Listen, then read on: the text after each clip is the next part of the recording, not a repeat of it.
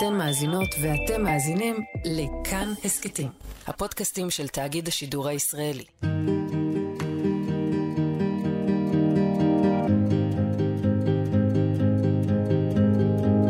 שלום, אני אורית נבון ואתם מאזינים להסכת לא טוב לי, שיתוף פעולה של כאן ועמותת סהר, סיוע והקשבה ברשת. בכל פרק נעסוק בהתמודדות עם מצוקה נפשית אחרת, והפעם אנחנו מדברים על אלימות בזוגיות. נפתח בדיאלוג שנכתב בהשראת שיחה שהתקיימה בצ'אט של סהר. הפרטים המזהים טושטשו כמובן.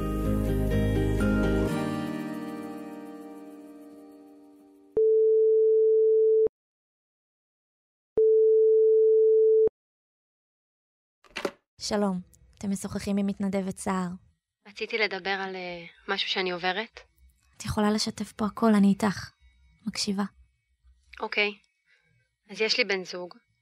הכרנו לפני חצי שנה בערך, ובתקופה האחרונה אני פשוט מגלה אדם שלא הכרתי לפני. זה מתבטא בזה שכל פעם שהוא עצבני הוא, הוא מוציא עליי את העצבים שלו וזה הגיע לרמה פיזית. בתוך תוכי אני יודעת שהקשר הזה פשוט לא טוב לי בשום צורה והוא צריך להסתיים, אבל אני אוהבת אותו, אני פוחדת לפגוע בו. אני לא יודעת מה לעשות. אני שומעת כמה את מבולבלת. מצד אחד יודעת שהקשר אינו בריא לך. מצד שני נראה שאת מרגישה רגשות של אהבה כלפי בן זוגך, ולמרות הכל טובתו חשובה לך. אני משערת שאת חסרת אונים מול הקונפליקט הזה. לגמרי. פשוט, אני כבר לא יודעת באיזה דרך לגשת אליו. אני מגיעה למצב שאני חוששת לפני כל מילה שאני אומרת לו, כדי שהיא חלילה לא תעצבן אותו ושוב נגיע למצב הזה. אני באמת משתדלת ומנסה, ואני לא עושה כלום שיכול איכשהו לפגוע בו, ופשוט הכל יוצא עליי סתם ככה. דיברנו על זה כבר כמה פעמים, ותמיד השיחה מסתיימת בזה שאני מאיימת שאני אעזוב אותו.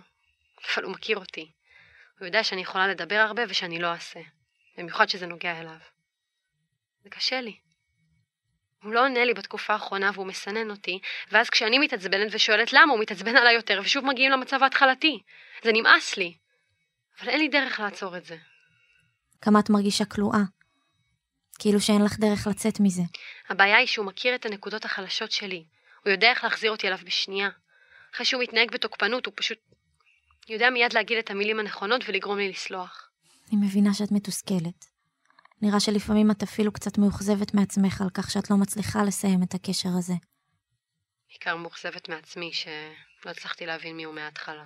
אבל מצד שני, למרות שנשארת עד היום, משהו בך מתעורר. עלית הערב ושיתפת אותי. זה כבר יכול להעיד שאולי את מעמידה את הקשר הזה בסימן שאלה. זה לא ברור מאליו שמצאת את הכוח לעשות את זה. זה היה לי קשה. לקח לי המון זמן. באמת סוף סוף שאני מוציאה את זה ממני, זה, זה כל כך מקל. הבנתי שאם אני אלך לאחד מהקרובים שלי ואני אספר לו, הם יגידו לי שהם אמרו לי לא להיכנס לקשר הזה, ולא נראה לי שהייתי מסוגלת להכיל גם את זה. אין אף אחד במשפחה שתוכלי לשתף מבלי שהוא ישפוט אותך? אולי חברה? אני לא חושבת שחברות שלי יוכלו לעזור. במשפחה שלי רק על אחותי הקטנה אני סומכת, אבל אני סוג של מודל לחיקוי שלה, אני לא יכולה להרוס לה את זה. נשמע שיש לך ולאחותך קשר קרוב מאוד, שאכפת לכן זו מזו. אולי כן כדאי לשתף אותה. נכון, אנחנו אוהבות אחת השנייה מאוד. אבל מה היא תחשוב על אחותה? שהיא מסכנה? אני מתארת לעצמי שזה הרבה יותר מורכב, אבל אני רוצה להאמין שהיא תבין אותך, את המצוקה שלך. אולי אפילו תחשוב שאת אמיצה שאת משתפת. יש משהו במה שאת אומרת. הלוואי שלא הייתי צריכה להתמודד עם כל זה. שהכל היה אחרת. בא לי פשוט חיים רגילים כמו של חברות שלי. גבר שאוהב אותן, משפחה תומכת, חברים אמיתיים. אני תמיד אנסה להיות טובה על כולם, ובסופו של יום אני אקבל הכי הרבה חרא. דנה, בואי ננסה לחשוב רגע על עוד אפשרויות יחד. חשבת אולי לפנות לייעוץ מקצועי? הייתי מטופלת אצל אה, פסיכולוגית מעל חצי שנה. לא ממש הרגשתי שזה עזר לי. הרגשתי שאני מבזבזת את הזמן והתחלטתי להפסיק עם זה. לפעמים לתהליכים לוקחים זמן, ואולי זה מה שקרה כאן. אבל יש עוד גורמים שיוכלו לעזור לך, מעבר לשיחה שלנו. יש עוד אפשרויות. אלו אפשרויות. הייתי מנסה לדבר עם קו החירום לאלימות במשפחה. אני מאמינה שהם יוכלו לתת לך תמיכה ואפילו לייעץ ולכוון מה אפשר לעשות במצב שאת משתפת. קשה לי ללכת נגדו. אבל אני באמת מבינה עם הזמן שאני במקום רע ושהוא פוגע בי. אולי באמת הגיע הזמן להיות מוכנה לקבל עזרה. עלית ושיתפת אותי בכאב שנובע ממערכת היחסים שלך עם בן זוגך, באכזבה מההתנהגות שלו, האכזבה מעצמך, וגם בתחושת הבדידות הכללית שמציפה. תרצי לשתף אותי איך את מרגישה עכשיו? הרבה הרבה יותר טוב. אני כל כך מודה לך. פרקתי את מה שישב עליי כל כך הרבה זמן, ואין תחושה טובה מזאת. בשמחה. תודה לך שהסכמת לשתף. אני מאחלת לך לילה טוב ושקט, ומזמינה אותך לחזור ולשתף אם שוב יעלה הצורך. אנחנו כאן.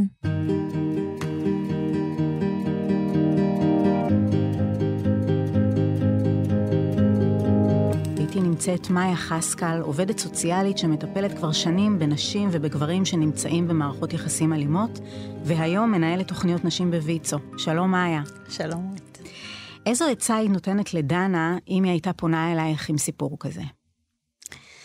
הייתי קודם אה, מאוד מעריכה ומוקירה את המקום הזה שהיא אה, יכולה להסתכל על ההתנהגות הזאת ועל ההתנהלות אה, שלו ו, ולהכיר בזה שיש בזה בעייתיות, שיש בזה משהו שהוא צריך להיפסק ושהיא נפגעת ממנו, אה, ובאמת שטוב שהיא פנתה לעזרה.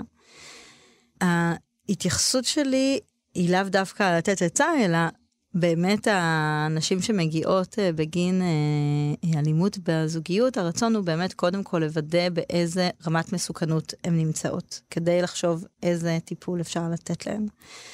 אה, הרבה מהן מגיעות עם איזשהו טשטוש והקטנה וצמצום של ההתנהגות הזאת. גם היא, אני חושבת שהיא אמרה באיזשהו שלב, כשהוא מגיע עצבני אז הוא שם את זה עליי, זה משהו שהוא בעצם אה, חיצוני אליו, לא, לאו דווקא שהיא חי אצל משהו אה, חזרתי ודפוס שהיא באמת יכולה אה, להכיר בו ולראות שהוא בעייתי בדינמיקה ביניהם.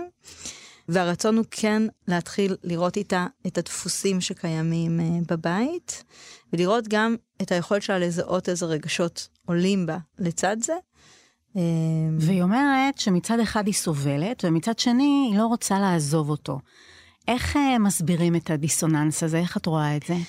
אני לא רואה את זה בתור דיסוננס, אני רואה את זה בתור אמביוולנטיות שקיימת, אם אנחנו נסתכל על זוגיות, קיימת אמביוולנטיות בהרבה מקרים של זוגיות, נורמטיבית ככל שתהיה, כי אנחנו לא אוהבים בהכרח את כל הדברים שקיימים אה, בבן אדם, אנחנו נקשרים אליו וגם מפתחים אליו מעין תלות ובתוך קשר.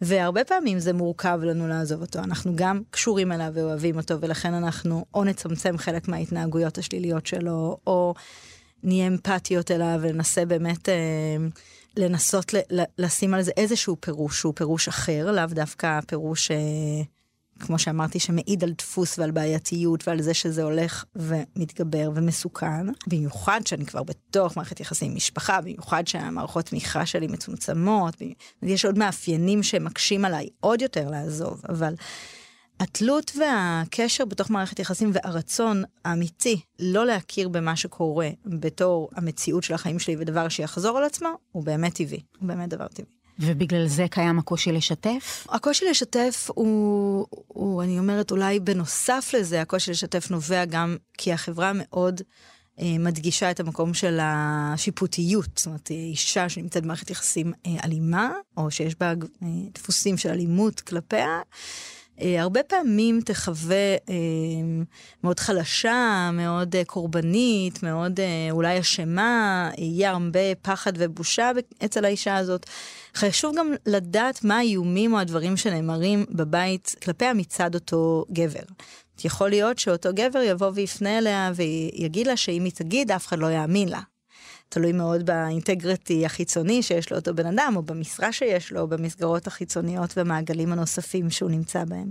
ולמה למשל במקרה הזה, היא אומרת, אה, דנה, שיש לה אחות אה, קרובה, ועדיין, נשים רגע את החברה בצד ו- ואת כל הסטיגמות, אבל יש לה בן אדם קרוב אליה, ועדיין יש לה איזה קושי לשתף.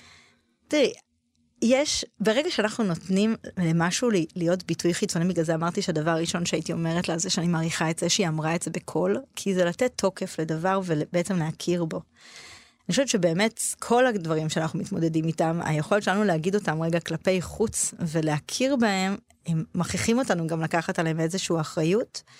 ולעשות איתם איזושהי פעולה. זאת אומרת, מהרגע שאני אומרת לאחותי, אני מבינה שאחותי תתחיל להתערב לי בחיים, להגיד לי אולי כבר גם, תעזבי אותה, נכון? זאת אומרת, זה אוטומט של דאגה ואכפתיות. ומה ואולי... הבעיה? ואם היא תגיד תעזבי אותו, איפה הבעיה? כי אם יש לי קושי אמיתי ללעזוב אותו, אם אני באמת מפחדת ממנו, אם אני לא חושבת שהיא תאמין לי, אם אני חושבת שאולי האחות הזאת גם היא אוהבת אותו וחושבת שאני אה, שם ממציאה או אני לא יודעת מה. Uh, המקום הזה שאולי אני מקנאה באחותי ונורא רוצה שזה ייעלם ואולי אני חושבת שאם אני אעשה משהו מסוים אני אצליח uh, בכוחותיי לגרום לזה להשתנות. וזה, שוב, ביני לבין עצמי מחייב אותי ללהכיר שיש פה בעיה ושאני צריכה לקחת עליה אחריות ולהתחיל לעשות משהו אחרת. וזה לא קל, הנקודה הזאת היא לא קלה. היא יכולה גם בסופו של דבר לאמץ את הדברים שנאמרים כלפיה ולהרגיש כבר אותם בעצמה. זאת אומרת, לפעמים אנחנו נשמע אפילו מנשים שהן נמצאות במערכת יחסים אלימה, את הדברים האלה בגוף ראשון של מה אני צריכה את החברות האלה באמת הכי טוב, הכי חשוב בבית, אני צריכה להיות אישה טובה, אני צריכה באמת לדאוג יותר לו ולילדים, מה יש לי בחוץ. זאת אומרת... למה שהיא תגיד על עצמה מה אני צריכה את החברות שלי? לא, איך היא מגיעה למקום כזה? יש הרבה עיוותי חשיבה שנכנסים לתוך הדינמיקה הזאת. אה, שוב, קנאה, יש קנאה בהרבה מערכות יחסים. אנחנו הרבה פעמים שמישהו אה, לא מקנא לנו, יכולות להגיד, וואי, הוא לא מקנא לנו, מה לא בסדר בו? מה, הוא לא אוהב אותי מספיק?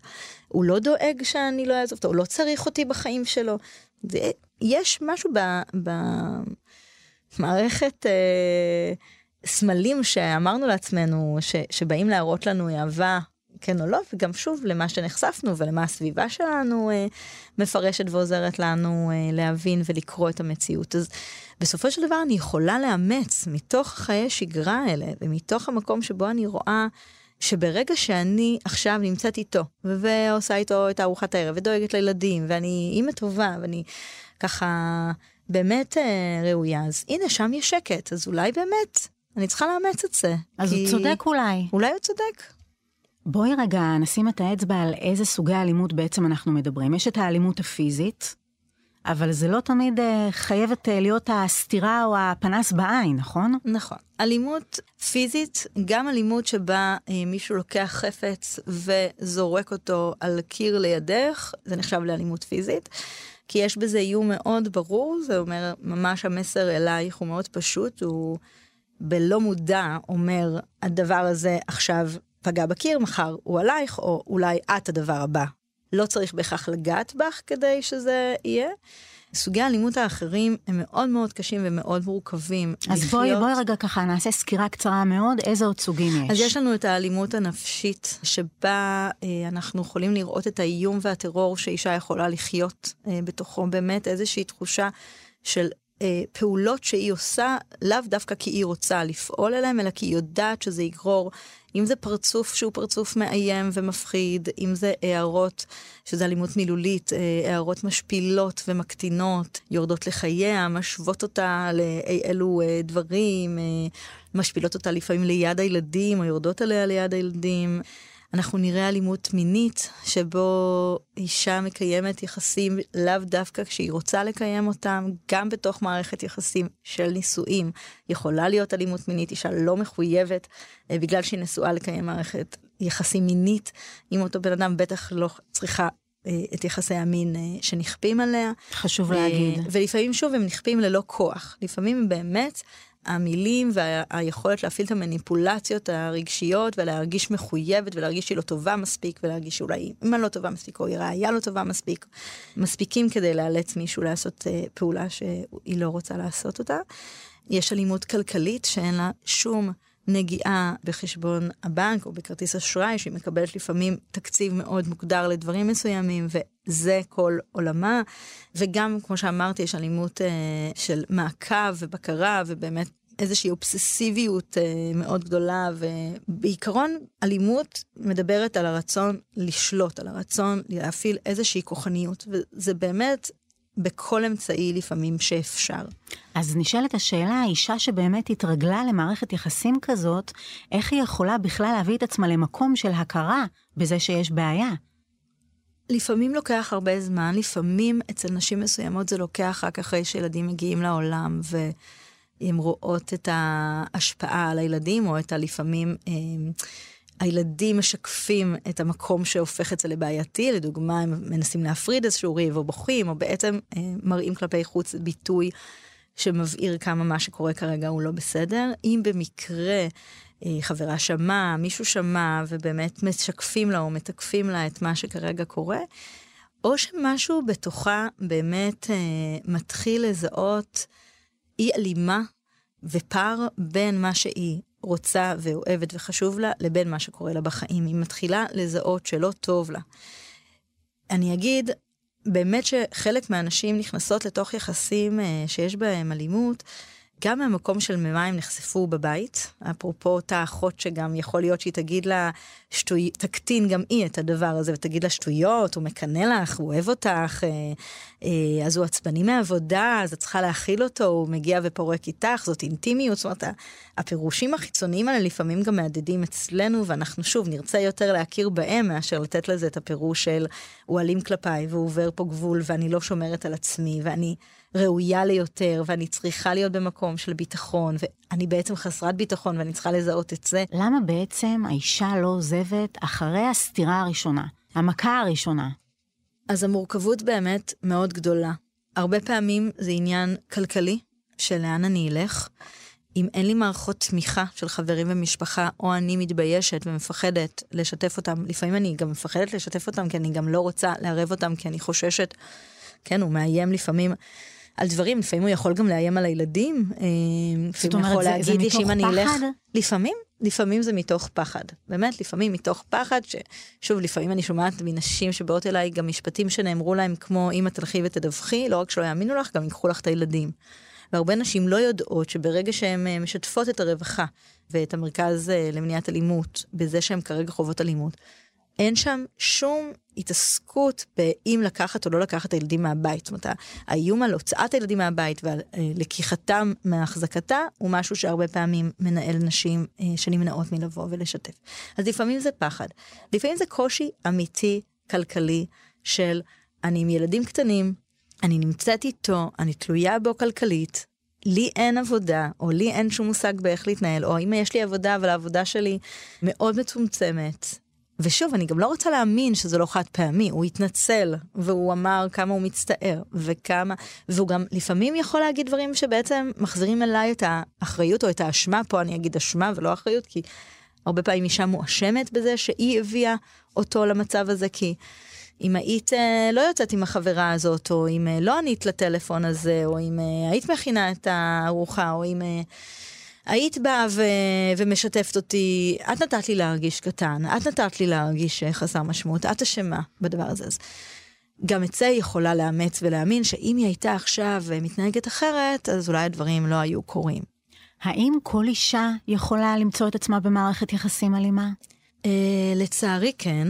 אני חושבת שאם את יודעת שהיית חשופה בחייך למערכת יחסים בין הורייך, שבה היה מערכת uh, מאוד פטריארכלית, שמאוד uh, מורגש שם השליטה אולי של אבא ואימא על המקום הזה שבאמת יכולת, את יכולה רגע לקחת את עצמך אחורה ולראות את הדברים שנחשפת אליהם, ואת יכולה לראות קווים דומים בזוגיות שלך היום.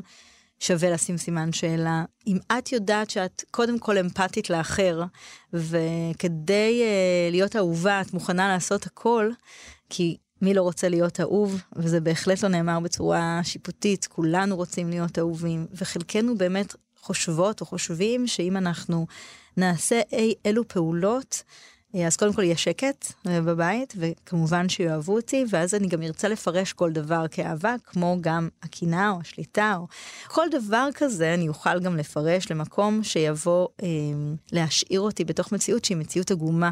ולאו דווקא אה, הדבר היחיד שאני יכולה לחשוב עליו בחיים שלי ולהשיג בחיים שלי. אני חושבת שהדבר העיקרי הוא שככל שאישה תהיה יותר מודעת, היא תדע להבחין בזה יותר, אבל זה לא אומר שהיא לא תהיה באחת כזו, אז כן, כל אישה, לא משנה מאיזה אה, מצב סוציו-אקונומי או מקום בארץ או אה, מאיפה היא נולדה, באמת שכל אישה יכולה למצוא את עצמה במערכת יחסים כזו.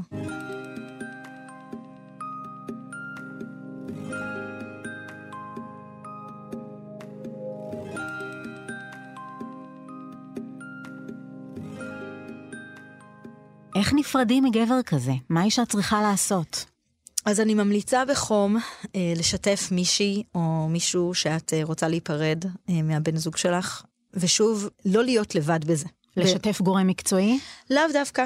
יש פעמים שבהם תעשי את הפרידה אה, ותיקחי את דברייך כשאת בנוכחות מישהו נוסף, יכולה גם להיות חברה או אחות או ידיד, אוקיי? אה, אני שואלת כי הרבה פעמים האלימות הקיצונית, שגם נכון, יכולה להסתיים ברצח, נכון. היא הייתה פרידה, היה, היה רצון נכון, להיפרד ברקע. נכון, נכון. אז איך מונעים את ההידרדרות הזאת?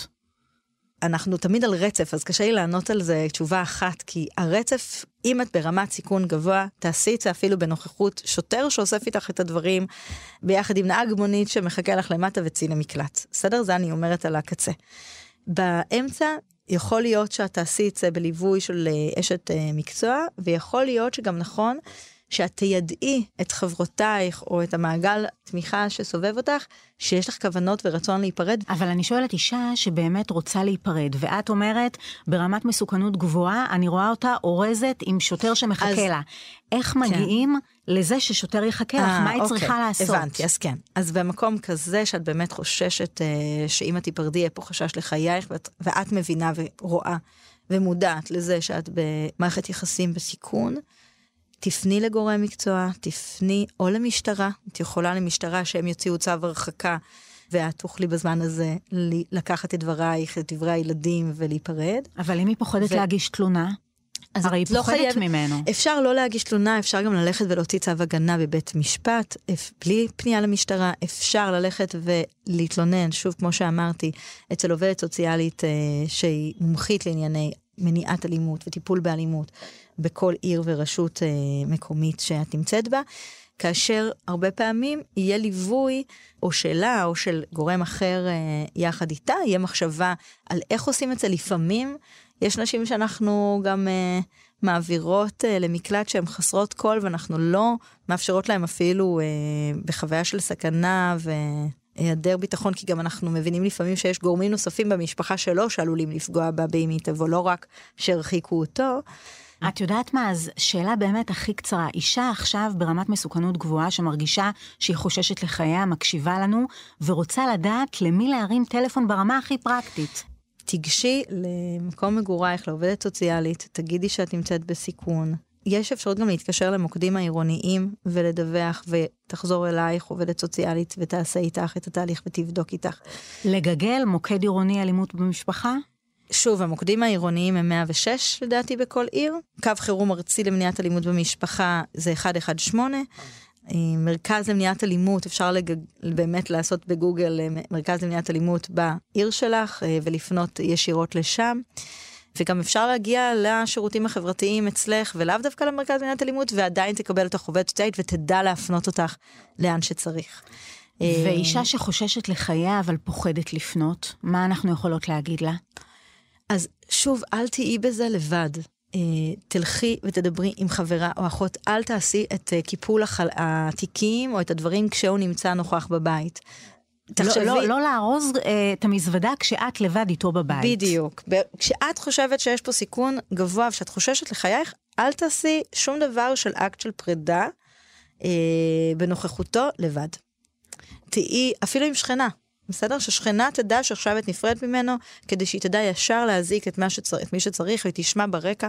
אפילו את זה את יכולה לעשות, שוב, יש נשים שיגידו לי שטויות, אני עדיין רוצה ללכת ולארוז, חשוב לי, אני אומרת לפעמים לנשים, בואי, אנחנו נמצא לך את כל מה שאת צריכה. אחרי זה אולי תוכלי אפילו אחרי זה לקחת דברים מהבית ונדאג להעביר לך למקלט, אבל קודם תצילי את חייך. נכון.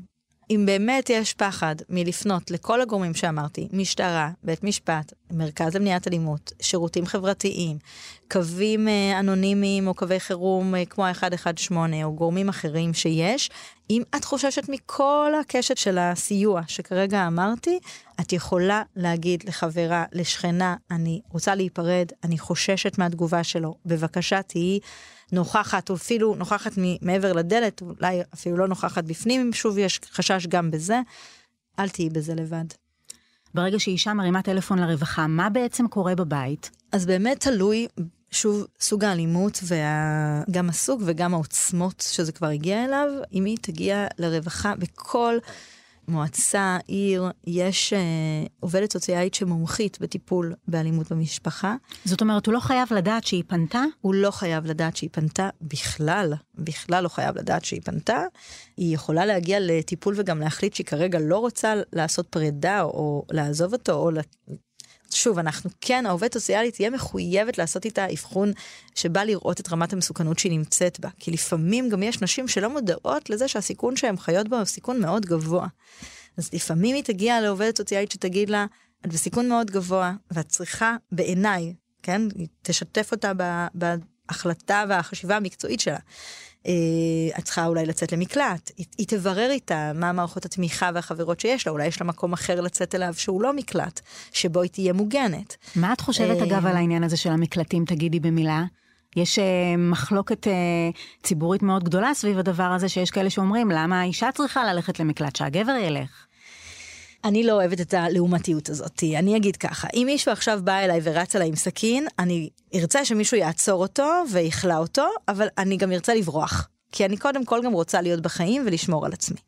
אז זה לא אה, או זה או זה, זה חייב להיות בעיניי גם וגם. חייבים להיות מענים גם לגבר, דרך אגב. אני עבדתי בבית נועם, זה הוסטל אה, לגברים שנמצאים בחלופת מעצר. יש מעט מדי מרכזים שנותנים מענה לגברים שבאמת מקבלים צו הרחקה וצו הגנה וצריכים להיות uh, במקום מורחק ונפרד ולהתחיל טיפול בעצמם כדי שהדפוס הזה יסתיים כי גם אם לא יהיו עם האישה הזאת והאישה הזאת ניצלה סביר להניח שהם ימצאו אישה אחרת uh, והדפוסים האלה יחזרו במערכת יחסים איתה. אז אני אגיד שגם יש מקום להרחיק את הגבר, להוציא את הגבר לפעמים מהבית, לשים אותו, אם זה במעצר או בחלופת מעצר. זה בהחלט נכון. אבל את אומרת, בשביל להציל את חייך, נכון, את צריכה ללכת נכון, למקלט. את לא תגידי מקרים. לילד שלך שעכשיו נמצא בתוך קטטה, רק אה, שתצעק שמישהו יבוא ויעצור את מי שעכשיו uh, מתקוטט איתך, את, את גם תגידי לו, תלך מהסיטואציה, תמצא אתה, אם אתה יכול ללכת ולמצוא מי יגן עליך. קודם כל הרצון הוא להגן על חייה ולהגן עליה ועל חיי ילדיה, ולדאוג שהם יקבלו את הטיפול ואת הייעוץ ואת ההתייחסות הכי טובה ומגנה שיש, והמקלטים משמשים המקום הזה. לא, שוב, לא רק מקלטים, יש לפעמים גם מסגרות נוספות, אבל עוד פעם זה תלוי ברמת הסיכון. זה לא שכל אישה שתגיע אליי למרכז למניעת אלימות, אני אגיד לה, את חייבת לצאת למקלט, או אני אחתים אותה על זה שהיא מסרבת לצאת למקלט. ודאי. אה, אני הרבה פעמים אגיד לה ויחשוב איתה ביחד מה היא בעצם אה, מרגישה שהיא צריכה ורוצה. אני כן אשקף לה מה אני שומעת בתוך הדברים שהיא מספרת. אני כן לא יקטין ויצמצם את זה, מה שהיא הרבה פעמים יכולה לעשות איתי בשיחה. אני לא יקטין ויצמצם את ההתנהגות האלימה שהיא חובה. אישה היא לא חסרת ישע, היא אחראית לחייה, היא זאת שקובעת, היא יכולה להיות אישה שתבוא אליי לטיפול ואני אגיד לה, את בסיכון גבוה, והיא תגיד לי, אני מקשיבה לך, אני שומעת את זה, ואני חוזרת הביתה. אישה שרוצה לצאת ממערכת יחסים אלימה, איזה שיקום צפוי לה? באמת אה, הצורך אה, להבין שנמצאתי ולרפא את עצמי, הוא מצריך ממני לפעמים גם לאבד את החוויות הטראומטיות שעברתי בתוך הקשר. אה, הוא יכול באמת לזהות את המקומות שבהם יש בי את הכוחות ואת המקומות של הביטחון העצמי שלי, שאני יכולה לבוא ולעשות באמצעות טיפול שלוקח זמן. מה קורה בטיפול הזה? אז גם יש את החלק של העיבוד אה, חוויות, ואני יכולה רגע לבוא ולנתח אותם ולהתחיל לראות אותם ולפרש אותם, שלא בעיניים שהן שיפוטיות כלפי עצמי או מקטינות אותי, אלא באמת במקום, ובלי עיוותי החשיבה, אלא באמת ממקום אה, שמסתכל נכוחה על, ה, על המציאות שבה חייתי ועל הטראומות שבעצם עברתי וחוויתי ובמה הם פצעו אותי. לפעמים זה מאוד לוקח אותי גם לילדות ולמה שנחשפתי אליו ולאיך הבנתי שאוהבים אותי או לא אוהבים אותי, ואני מוצאת בתוכי את היכולת שלי לדעת שאני ראויה לאהבה ולאיזה סוג אהבה אני ראויה, אה, ולאיזה ביטוי של סוג האהבה הזאת אני צריכה לקבל, וכמובן, אני יכולה גם להפריד את חוויית התלות בגבר כדי להיות משמעותית, וזה באמת על ידי, כמו מה שאמרתי קודם, יצירת מעגלים חברתיים, יכולת שלי לבדוק אם אני רוצה לצאת ללמוד, לעבוד, אה, לעשות התנדבות אפילו, זה לאו דווקא עניין של עבודה או תעסוקה בשכר, אלא באמת באיזה מקומות אני מוצאת את עצמי משמעותית, איפה אני, טוב לי היכולת לבוא ולזהות מה אני רוצה. זה, אני חושבת, הדבר אה, הכי עיקרי, שאישה, יש לי אישה שהייתה אצלי בטיפול שנתיים, ורק אחרי שנתיים היא אמרה לי, וואו, היום אמרתי לך מה אני רוצה. פעם ראשונה שאני יכולה לזהות מה אני רוצה. אה, מה חשוב לי, מה עושה לי טוב, מה ממלא אותי. זה דברים שהם נשמעים אולי אה, טריוויאליים כאלה, אה, אבל הם מאוד מאוד אה, לא פשוטים ולא, ולא נוכחים בחיים של מישהי שנמצאת בתוך מערכת יחסים כזאת.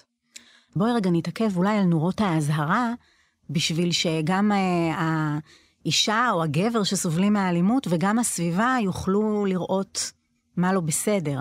אז קודם כל באמת התפרצויות זעם שבהם יש איומים, אה, יש קללות חוזרות ונשנות, יש אה, משהו שנותן לה תחושה של הקטנה. אה, שווה מאוד לבוא ולברר. שוב, אנחנו מדברים על דפוס, אנחנו לא מדברים על ריב חד פעמי שבהם שניהם יצאו אה, משליטה ודיברו אחד לשני בצורה אה, ששניהם מתנצלים על זה וזה לא חוזר על עצמו. והם יכולים לקחת גם אחריות עליו. זה באמת לראות דפוס של קנאה ושל מעקב של המקום הזה שבו באמת מחליטים לה על נושא של כסף, על נושא של לבוש, על נושא של uh, לאן היא כן או לא הולכת. אבל קנאה תמיד יש קצת במערכות יחסים. מתי זה עובר את הגבול? האם הקנאה יכולה להיות משהו שהוא מדובר, שאתה מקנא לי, אבל עדיין המקום שבו אני מחליטה מה אני לובשת, יכול להיות בתוך יחסים, אז הקנאה היא בעצם רגש ולא יוצאת לידי ביטוי בהתנהגות חיצונית שיש בה שליטה. קנאה זה רגש, אנחנו מנסים להבדיל בין הרגשות שיש לנו לבין ההתנהגויות שיש לנו. זה לא שאם אני מקנאה זה אומר שלגיטימי לי כל התנהגות. מותר לו לקנא, מותר לך לקנא. זה לא אומר שעכשיו הוא צריך לשלוט לך על הטלפון ולצרוח עלייך מתי שהוא רואה הודעה שמבחינתו היא לא הולמת. זה לא אומר שמחר את לובשת איזושהי חצאית שמבחינתו היא אה, קצרה מדי ולא מתאים לו שתלכי איתה. אם אין על הדברים תקשורת ואין עליהם שיח ואין איזושהי הבנה, אם באמת חשוב לו משהו, שוב, מצומצם ואפשר לעשות איזושהי התחשבות ויש לבוא ולבדוק את זה בתוך מערכת היחסים וזה מתוקשר, זה משהו אחד. אבל אם את חובה שאת עושה את הפעולה ההפוכה ממה שאת רוצה כי את מפחדת, יש בזה גוון שהוא באמת אזהרה, נורת אזהרה אדומה מאוד מאוד ברורה. אמרת קודם שבאמת אה, צריך לשים לב האם טוב לי או לא טוב לי, שזאת בדיוק הנקודה, אבל מצד שני זה כל כך tricky, זאת אומרת, אה, זה יכול להיות אה, מצב רוח כזה, זה יכול להיות משהו שהוא הרבה יותר ממצב רוח. יש איזה עצה לומר לנשים שנמצאות במערכת יחסים כזאת, אם את מרגישה כך וכך, ספציפית, אז לא טוב לך? אז קודם כל אני אומרת את המילה פחד. אני חושבת שמאוד חשוב לראות אם יש מקומות שאת פועלת מתוך פחד. פחד מתגובה. אה, האם את באמת יודעת לנבא שאם תעשי פעולה מסוימת, מה שתזכי לו זה מילות גנאי, מילות שמקטינות, מילים שמקטינות אותך. או שהוא לא מדבר איתך. השפלות, או שהוא יתעלם ממך. נכון, גם, גם אי דיבור בצורה בוטה, שהיא כלי, היא בהחלט אה, אלימות. הרעיון הוא באמת לבדוק אם את מרגישה תחושה של פחד, של איום, של איזושהי תחושת מעין, אה, מה זה החוויה הזאת של לנבא שבעצם אה, פעולות מסוימות שאני אעשה, יבואו אליי תגובות מאוד מאוד קיצוניות, שיש בהן אה, תחושה של הקטנה ושל שליטה בי, זה גם מקום של להבין שאני חיה באיזושהי תחושת טרור. כן, אם אני בעצם קולטת שכל כך הרבה פעולות שאני רוצה לעשות, אני לא באופן טבעי מצליחה לעשות אותם, אין בי רמת אותנטיות לרצונות ולמחשבות שלי, אז שווה לי שוב לבוא ולבדוק מה בעצם קורה כאן. אני יכולה להגיד שלפעמים זה יכול להיות שאני רוצה לצאת למקום עבודה, אני רוצה לעשות שיעורי נהיגה ושיהיה לי רישיון, אני רוצה להתחיל להחזיר לעצמי איזושהי תחושה של עצמאות, או להפחית את התלות שלי בו, או להרגיש שאני כן אה, משיגה תחומי עניין. ו...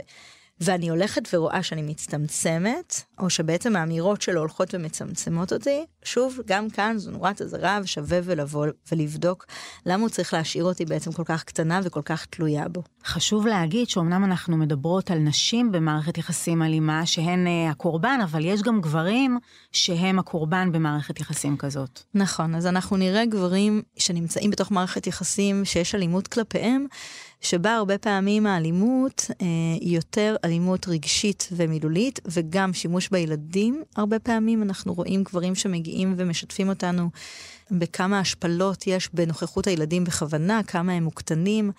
גם פה הנושא הזה שאתה זיהית מאוד יפה סביב הנושא של אה, שתיקה, גם כאלימות, המקום הזה של ה... אה, לעשות ברוגז. לעשות ברוגז, אה, להתעלם, משהו מאוד שעלול מאוד להפחיד ולזעזע, התחושת חוסר ביטחון שם של הגבר יכולה להיות מאוד גדולה, איומים בפרידות חוזרות ונשנות, לעשות מניפולציות רגשיות, כולל באמת גם משהו שמאוד מבליט את ה... עם משיכה מינית, או כמה נגלות, או כל מיני דברים שבאמת יכולים לתת לגבר אה, תחושה שהוא קטן, לא שווה, אה, לא גבר מספיק.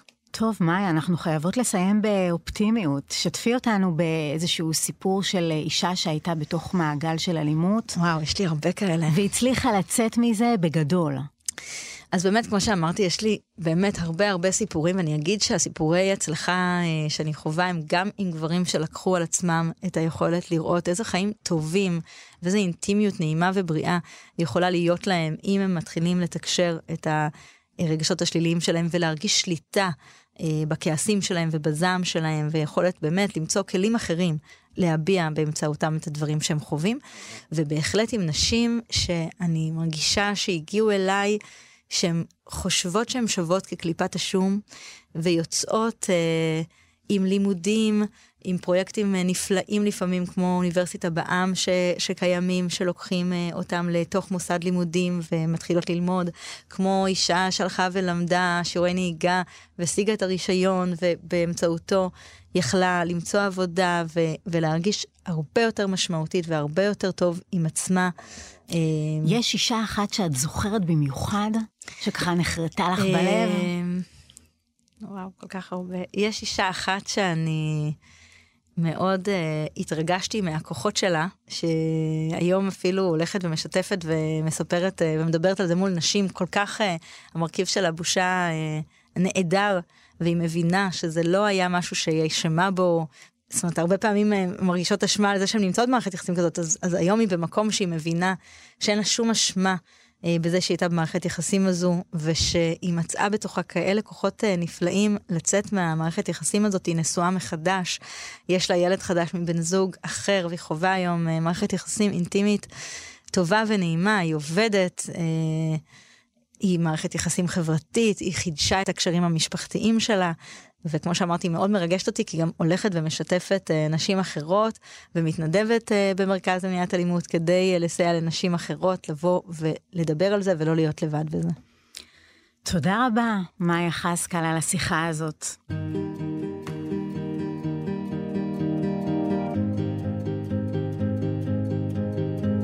ההסכת לא טוב לי הוקלט בשיתוף עם עמותת צער ובית צבי, בית הספר הגבוה לאומנויות הבמה.